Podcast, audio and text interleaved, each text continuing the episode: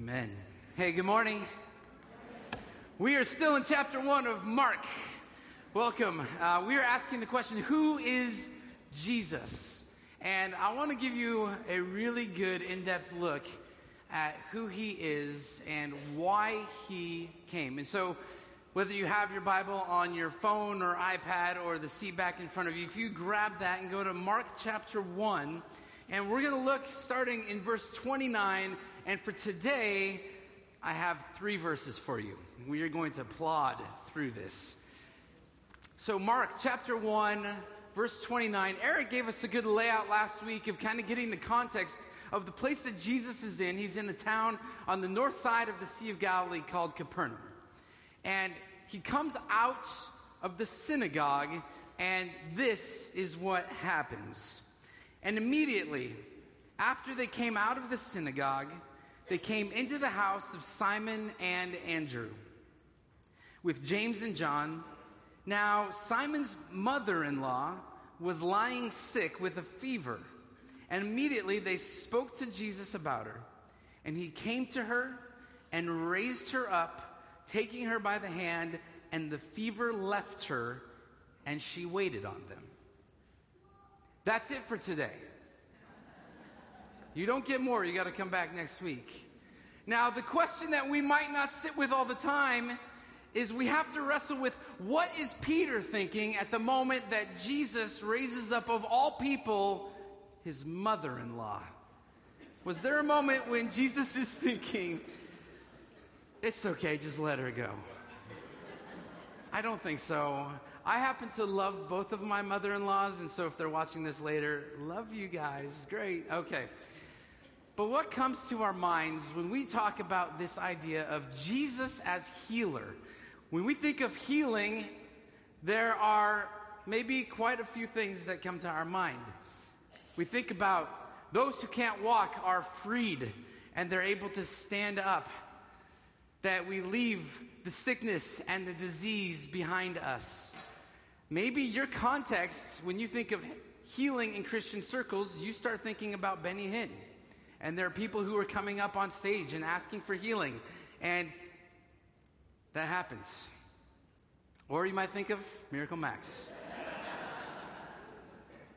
and you remember this scene. He's not dead, he's only mostly dead. But Jesus is up to something.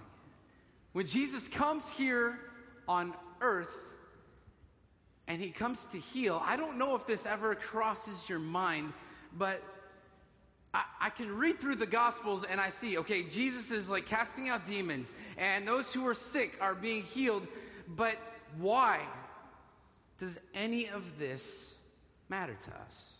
And so we're going to just take this little break here and kind of give you a systematic theology where we're going to track this idea of healing throughout the Old Testament and New Testament so that we have a bigger and better picture of who God is and his heart towards us in this realm. And when I think about this healing, I think about one of my sons when he's like three, four years old, he gets hurt and he's coming. He hurt his thumb one time and he's coming and he's running with blood. Daddy, daddy, is it okay? I'm, I don't know. I'm just going to hug you because I'm not a very good first responder. I'm just going to hold them until they like stop crying and we'll ask mom in a few minutes. But he's, daddy, daddy, will you pray? Well, of course I'll pray. We pray and we say amen. He looks, he says, I'm still bleeding. and as funny as that is, like through the eyes of a four year old, it really is a microcosm for us of our prayers towards God when we need that healing. God, I've prayed and I've done everything I'm supposed to, but I still have this thing. So today, I want us to confront and I want us to wrestle with where is God at in all of this? So let's go to the Old Testament. Now, God shows his willingness, God shows his willingness to heal people throughout the Old Testament. In fact, God calls himself a healer. In Exodus 15, Israel, the Israelites have come out of Egypt and they've seen the 10 plagues.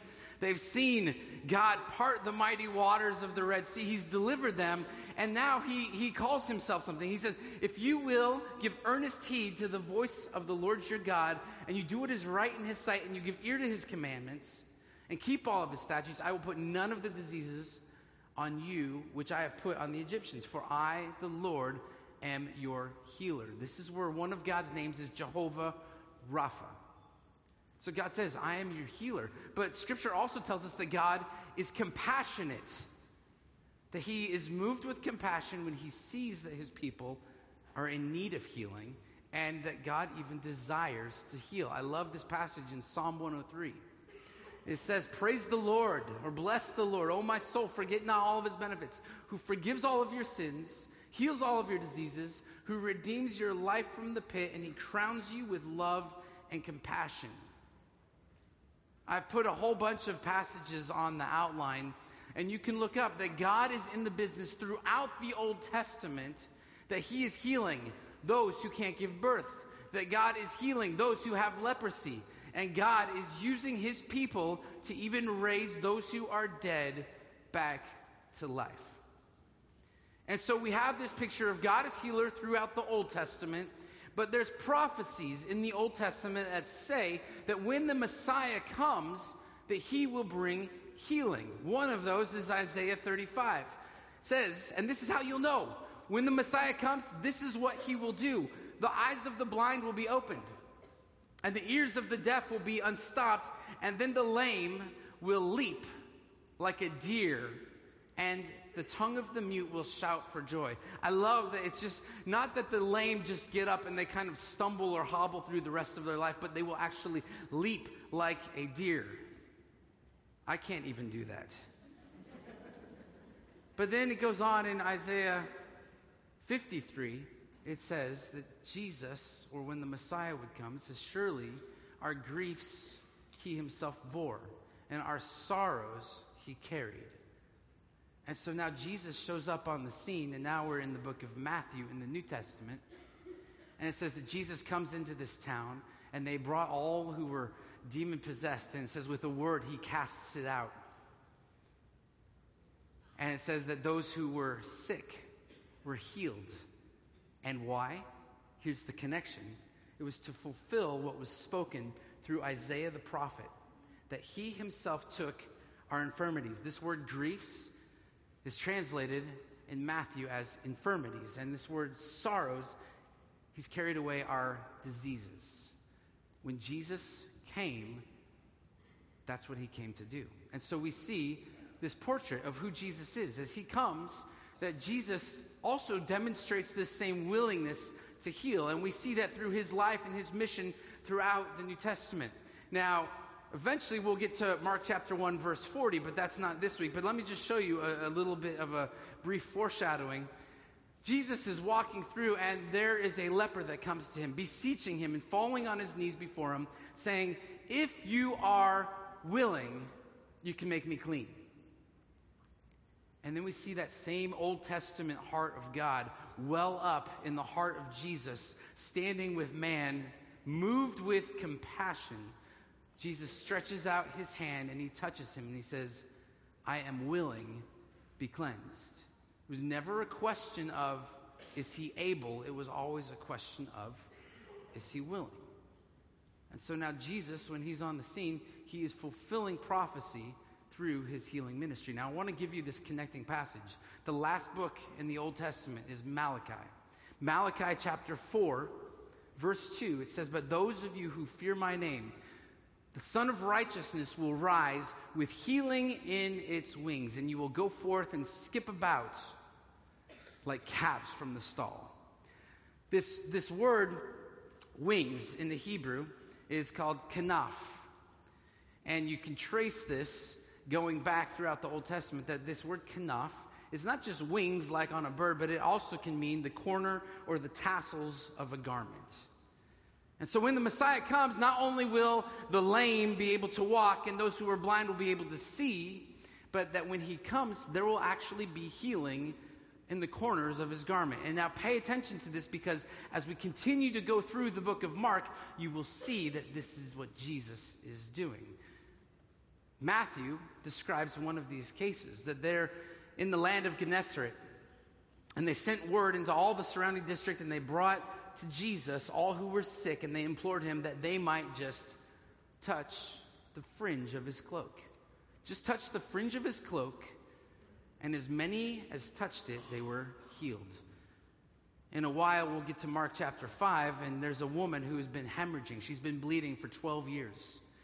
She works her way through the crowd, and Jesus said, I felt some power just leave me. What happened? And this woman says she thought, if I just touch his garments, I will get well. And so Jesus comes in the same healing power of God. And as he's doing that, he is fulfilling this prophecy that's been spoken about. So we looked at those Isaiah passages, but I want you to just see this. In Matthew chapter 11, John the Baptist is in prison and everybody's hearing about what Jesus does. And so John, he sends his disciples and he says, Go talk to Jesus and ask him this question Are you, Jesus, are you the expected one, or should we be looking for someone else? Are you actually the Messiah? We're hearing about all of this stuff that you're doing. Is it you, or is it someone else that we should be looking at? And you know what Jesus says? Jesus answered and he said to them, Go and report to John. Go tell John this. The blind receive sight and the lame walk. The lepers are cleansed and the deaf hear. The dead are raised up and the poor have the gospel preached to them. Jesus is saying, when you see these miracles, when you see these healings take place, know that I am the Messiah. John knew this. Later on in the book of Matthew, verse chapter 15, says, Departing from there, Jesus went along by the Sea of Galilee, which is where the bulk of his ministry is taking place. Having gone up on the mountain, he was sitting there. Large crowds came to him, bringing with them those who were lame and crippled and blind and mute and many others. And they laid them down at his feet, and he healed them. And so the crowd marveled as they saw the mute speaking, the crippled restored, the lame walking, the blind seeing, and as a result, they glorified the God of Israel. Those who saw it, those who knew what, were, what was going on, they're thinking about the prophecies. They're thinking about Isaiah, and now they see that in the person of Jesus. And they say, Surely he must be God. Now, Jesus also shows his compassion through his healing. In Matthew 14, it says he went ashore, he saw a large crowd. It says he felt compassion for them, and he healed their sick. Jesus also demonstrates his power that his power is comprehensive. It says in Matthew 9, it says he was going through all the cities and villages, teaching in their synagogues, proclaiming the gospel, which, by the way, this is the purpose of Jesus coming. He came to preach the kingdom of God is at hand. And then he's doing miracles to fulfill his messiahship. But he's preaching the gospel of the kingdom and healing every kind of disease and every kind of sickness. In Luke, it says all of the people were trying to touch him, for power was coming from him and healing them all. And so Jesus is doing all of this, and sometimes he would heal somebody in secret. You'd have some of these one on one encounters, and Jesus would heal somebody, and he says, Be sure to tell no one. And then other times, he says, Go, show yourself cleansed, show yourself clean, that you are no longer suffering and tell everyone. And I want you to pay attention to this. Go back through. This would be like really fun, like nerdy homework, but I think it will be enlightening is that where is Jesus at when he's doing these miracles? And what is he saying? What, is, what are the groups of people that he's around? And what is the message that he's bringing? And we'll highlight this as we continue to go through the masses, as we go through this passage that Jesus is up to something far bigger and far greater than any of us can comprehend. Now, I have a question for you, and this is the participation part of the service, okay? You ready?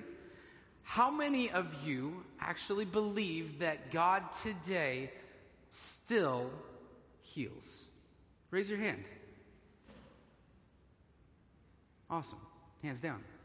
How many of you have actually seen God's healing work, God's healing hand in your life or in the life of somebody that you know and love? You've actually seen this take place.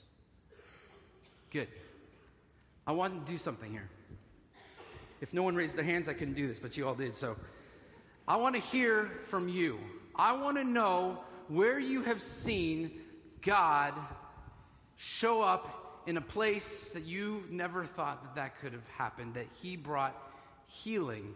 Now, there's a lot of us, and we don't have time to hear all of you. So, this is going to be the 15 second to 25 second version. I know it's not fair and we don't have enough context. The purpose is to build our faith, though. At 30 seconds, you'll either get kicked or a buzzer will go off. I'm serious. All right. Um, so if you have that, um, Shannon and I, we're going to walk around with these microphones, and we would like to hear. And I'm just going to give you a second to think about it. But I asked Eric because I know Eric has a story that would start us off. Sure. Um, as many of you know, when I was a baby, I was diagnosed with leukemia, which is cancer of the blood. And uh, my parents brought in the elders of the church, and they prayed over me and anointed me with oil. And in the next round of testing, there was no leukemia. I was healed. Awesome. So just put your hands up when you have, and Shannon and I are going to find you. Oh, this is good. All right. Come on up. And if turn towards the, the crowd, that'll be helpful too. Here you go. 12 years ago, my ex wife had uh, stage four breast cancer. Um, we, prior to going into surgery, went into the MRI machine room where the machine was. Breast cancer, if it gets into the lymph nodes, there was 15 lymph nodes that were that were hit by the cancer, and it shows up like little stars. So those little stars had to be removed. Those lymph nodes had to be removed. Going into surgery, um, and almost two hours later, she came out of surgery, and they could not find the lymph nodes that were infected. So that means there was no infection in those lymph nodes. But the stars showed prior to surgery that they were there, and those lymph nodes had to be removed. Could not find the infection in those in those lymph nodes. Praise God. It's awesome.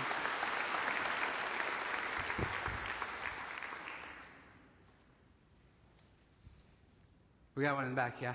Go ahead, Yes. Dave. Um, 22 years ago, I was, uh, for 15 years of my life, I was between 15 to 29. I was an IV drug use, user.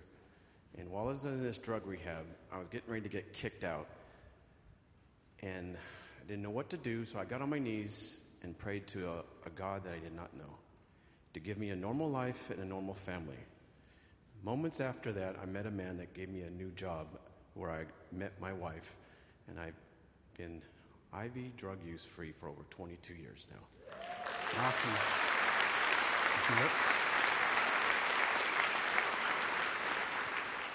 You stand up so we can all see you? There you go. Well, 50 years ago, I was a uh, Santa Ana police officer, and uh, one night I was assigned to take a hit and run action report. And as I paced off the point of impact of that report, I got hit by a car at about 35, 40 miles an hour. Went through his windshield with the bare top of my head. He then slammed on his brakes. I went out of his windshield, off his hood, and I crossed the highway into the curb with the bare top of my head. I initially died. My heart stopped. I stopped breathing. But my crime scene investigating officer screamed for an ambulance, ran over to my body, and rolled me over, and I started breathing again. They got me to the hospital very quickly. A neurosurgeon drilled four holes in my skull, relieved the pressure of the blood around my brain, and they had me hooked up to life support because my they had my brain hooked up to the electroencephalogram, and I was declared brain dead. I had no brainwave activity at all. And I then had churches all up and down Southern California praying for me because it was on the radio and TV and newspapers about this young officer fighting for his life. Ten days later, I suddenly started getting some brainwave activity. Four weeks later, I opened my eyes up, came out of the coma, saw my family, saw these doctors and nurses dressed in white, and said to my family, What's everybody doing in my bedroom? And everybody burst into tears. The family, the doctors, and nurses began sobbing. I'm saying, well, why is everybody crying? And my family then told me, well, you've been in an accident. You've been in a hospital. You've been in a coma for five weeks. And now you've come out of that coma. And I said, well, I don't know how I, about anything about an accident. or being in a coma. All I know is Jesus just told me he loved me. I told him I loved him. And now I'm waking up in a hospital. How long have I been here? Mm-hmm. Well, you've been here five weeks. I then found out within a few minutes that I was paralyzed in the whole right side of my body. Told the doctors I couldn't feel or move anything on the right side. They said, Well, we're going to put you on intensive physical therapy. Hopefully, you'll get some motion back. With physical therapy, 10 days later, I was able to walk out of the hospital. Amazing. Yeah. Praise God. It's awesome. My name is Sue, and I used to have uh, cancer, but uh, I went through radiation and chemo and lost my hair, and now I'm cancer free, and I have no more cancer in me. And I'm so happy that God has healed me and helped me through my chemo and radiation and helped me every day of my life.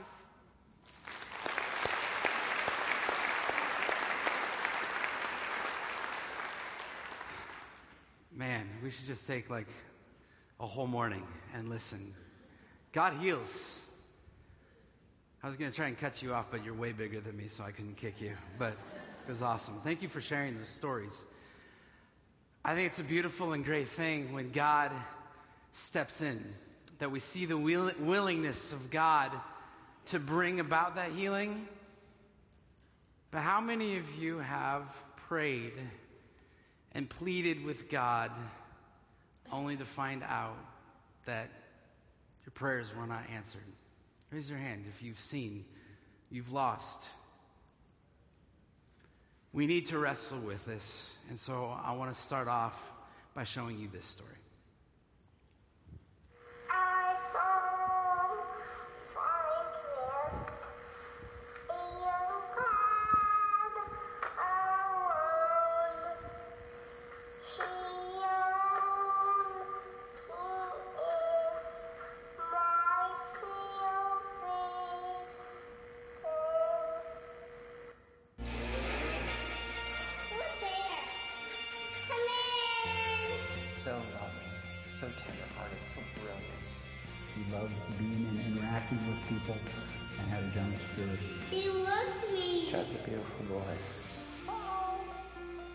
Began stumbling. We took Judson into the doctor, and he immediately said, Something is seriously wrong here. They began to tell us there is not a cure for this disease. My heart sank. Why? I just couldn't understand why God would let something like this happen. God, what possible good could come out of this? But what was so amazing was that he was just always full of smiles.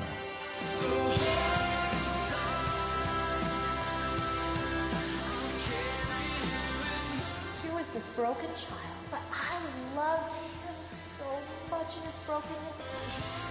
God says, I love you, Christina, so much in your brokenness. These are the places we find God.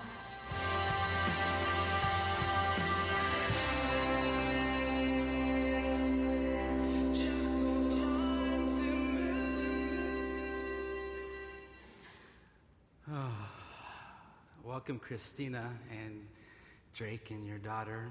Um, we go back to Biola days. That's the story of your son, Judson. He passed away 10 years ago. Yes. Take us a little bit through his story and your heart as his mother and this journey over the last 10 years.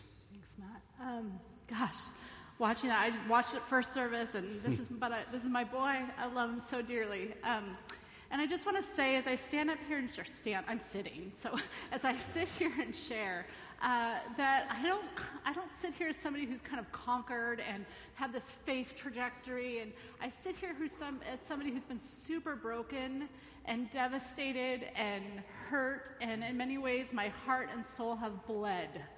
Uh, but my prayer has been that they would ultimately bleed with hope. And so that's what I want to share this morning. But to give you a little background on Judson, is that he was about 29 months old. He was this beautiful, bright, healthy boy. I can say that, right? Even though I'm his mom, I'm a proud mom. He's beautiful and bright and articulate. Um, and he, about 29 months old, we began this journey of his body deteriorating incredibly rapidly. We could actually see from day to day uh, deterioration. In a matter of five months, he went completely paralyzed to the point where he couldn't even hold up his head. Uh, he went completely blind, where he was actually uh, living in darkness. There was no residual light. And then he ultimately lost his voice. This disease silenced his voice. And then his crit- critical functions began to be affected. About a month into the journey, Judson was diagnosed with what's called Krabbe leukodystrophy. It's incredibly rare. Uh, but the day that they, they diagnosed him, they told us this is not going to get better. It is only going to get worse. This is terminal, and there is nothing we can do. And they literally put him on hospice care the very next day. I remember my husband turning to the doctor, who, and he said, Science says that there's nothing that can be done, but we serve a mighty God who can absolutely restore our son. And that began this journey for us to beseech God. In many ways, we were trying to do everything we could, like the people in this in the New Testament, to bring our son to Jesus. And we had people around the world joining us in this movement of prayer for our son to be healed in such a miraculous way that I longed to be the person in this room standing up and sharing the stories that you guys just shared.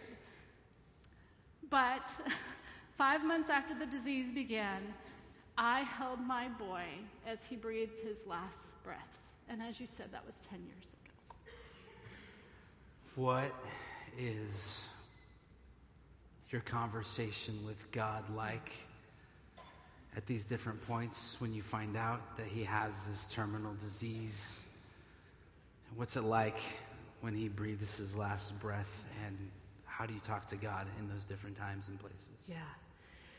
So uh, when we first found out Judd had the disease, it was just this beseeching prayer. We were, it was a begging. Can you please do this kind of work in his body? And I remember actually when he died, my prayer was, How do I do this? Like, I don't even know how I'm going to continue living.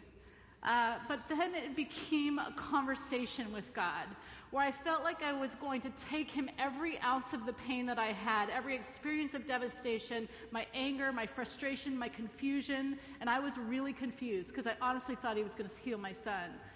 I took all of that to him and I said, I want to understand. I want to understand you.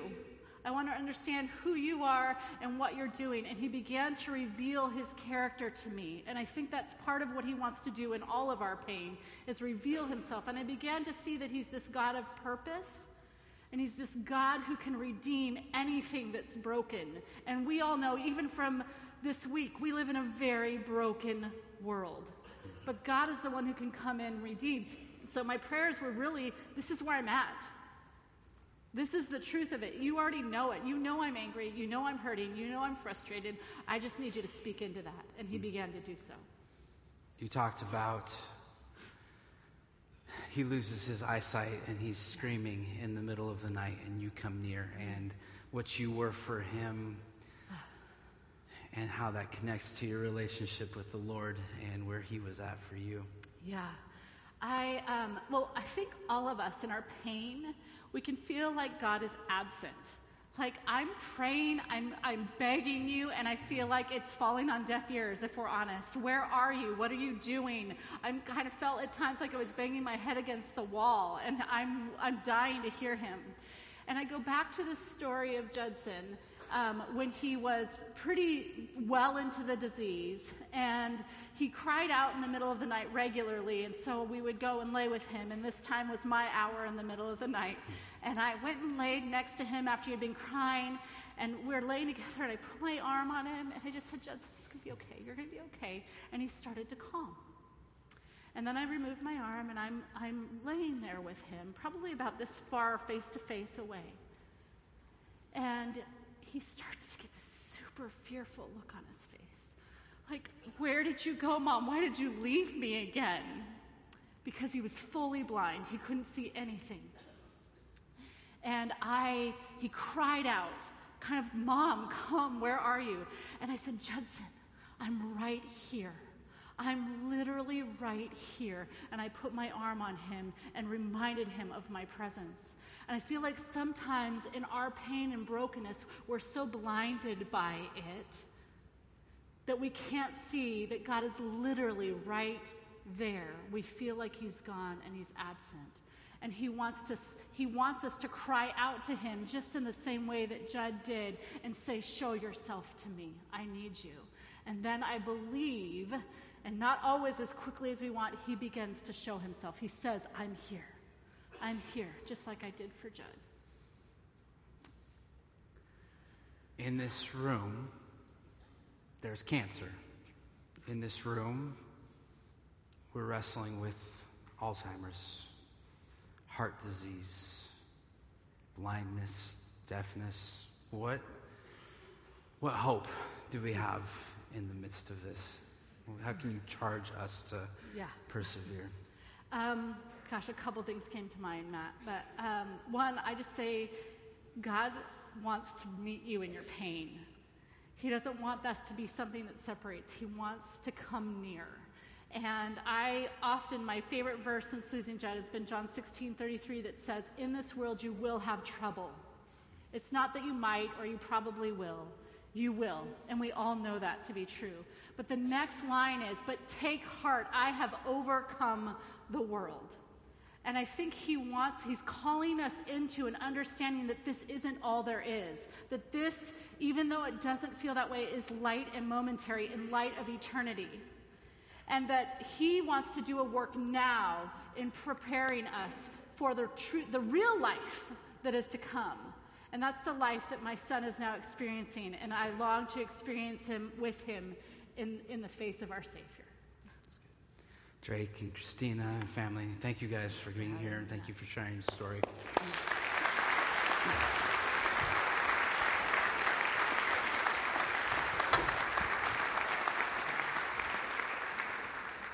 as she sits down and as the worship team comes up, I want us to just wrap some of this up. I want us to be thinking about this because this is hard. And I know that some of you in this room have made agreements and said, God doesn't care. God doesn't heal, or if He can and He doesn't, then I, what am I supposed to do with this God? And so this hits us very personally and very deeply. And so I want to just give you a couple things that there are people throughout Scripture even Paul, Paul says that I have this thorn in my flesh, and three times I prayed, and God did not take it away, but his power is perfected in my weakness. In James chapter 5, it says, Is anyone among you suffering? Then he must pray. Is anyone cheerful? Sing praises. Is anyone among you sick? If so, then he must call for the elders of the church, and they are to pray over him, anointing him with oil in the name of the Lord, and the prayer offered in faith will restore the one who is sick and the Lord will raise him up, and if he has committed any sins, then they will be forgiven. That word restore is this Greek word. It's not only a physical restoration and healing, but it is mind, body, soul. It's the whole being. And so God wants to bring healing, even when there's bitterness, even when there's anger, that God wants total and complete healing for us. Jesus has this amazing interaction in the garden, and Peter goes a little bit nuts for a second and takes a sword, chops off somebody's ear, and he's just upset about what is to come. And we see the posture of Jesus is, Lord, if it's your will, then let this cup pass from me. He says, Don't you think that I could appeal to my Father? And at once he would put at my disposal, like, I, I, could be saved, I could, but I, even in this moment, am submitting to God. God must have a bigger plan in this that I can't see. And so, somewhere in this, I have to trust. And I'm not just saying this because I went to a Bible school and they taught me some fancy verses, but lived through this around 4 in the morning on June 19th, 2003. It was my parents' 32nd wedding anniversary. And after a six and a half year battle with breast cancer that had spread and took over her whole body, and after six weeks in the ER, my family is gathered into the room at Hoag Hospital, and I watched my mom breathe her last. And as that last breath came out of her lungs, I felt like I had none in my own. And just dealing with the anger, it felt like a betrayal from a best friend. Remember walking out of the hospital just waiting for the wrong person to say the wrong thing because it was the first time in my life I really felt like I ever wanted to punch somebody. And dealing with that over the last 13 years, 14, 15 years, wow. We have to ask the question why. God, if you can, if you are able, then in this case, why weren't you willing? And this is my mom's tombstone. And the passage that's up on, on there is Revelation 21. And it's a promise of God's bigger plan that I don't fully understand. But there is a day that is coming when there will be no more tears. There will be no more pain. There will be no more cancer. There will be no more heart attacks. There'll be no more schizophrenia. That there will be a day when God wants to bring total and complete healing in our lives, in our hearts, in our bodies, in our minds, and even on this earth. Last week we sang a song right after Eric's message called Miracles. Uh, it was a powerful moment when many of you came up here to the front and in the posture of just bowing down before the Lord, just praying that God would do a miracle.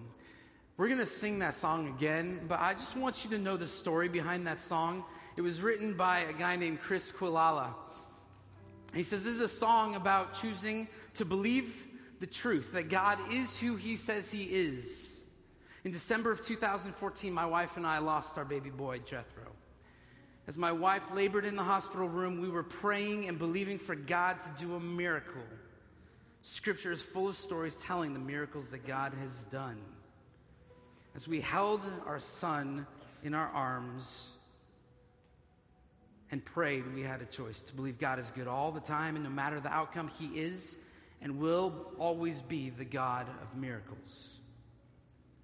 Psalm 77 says, I will remember the deeds of the Lord. Yes, I will remember your miracles of long ago.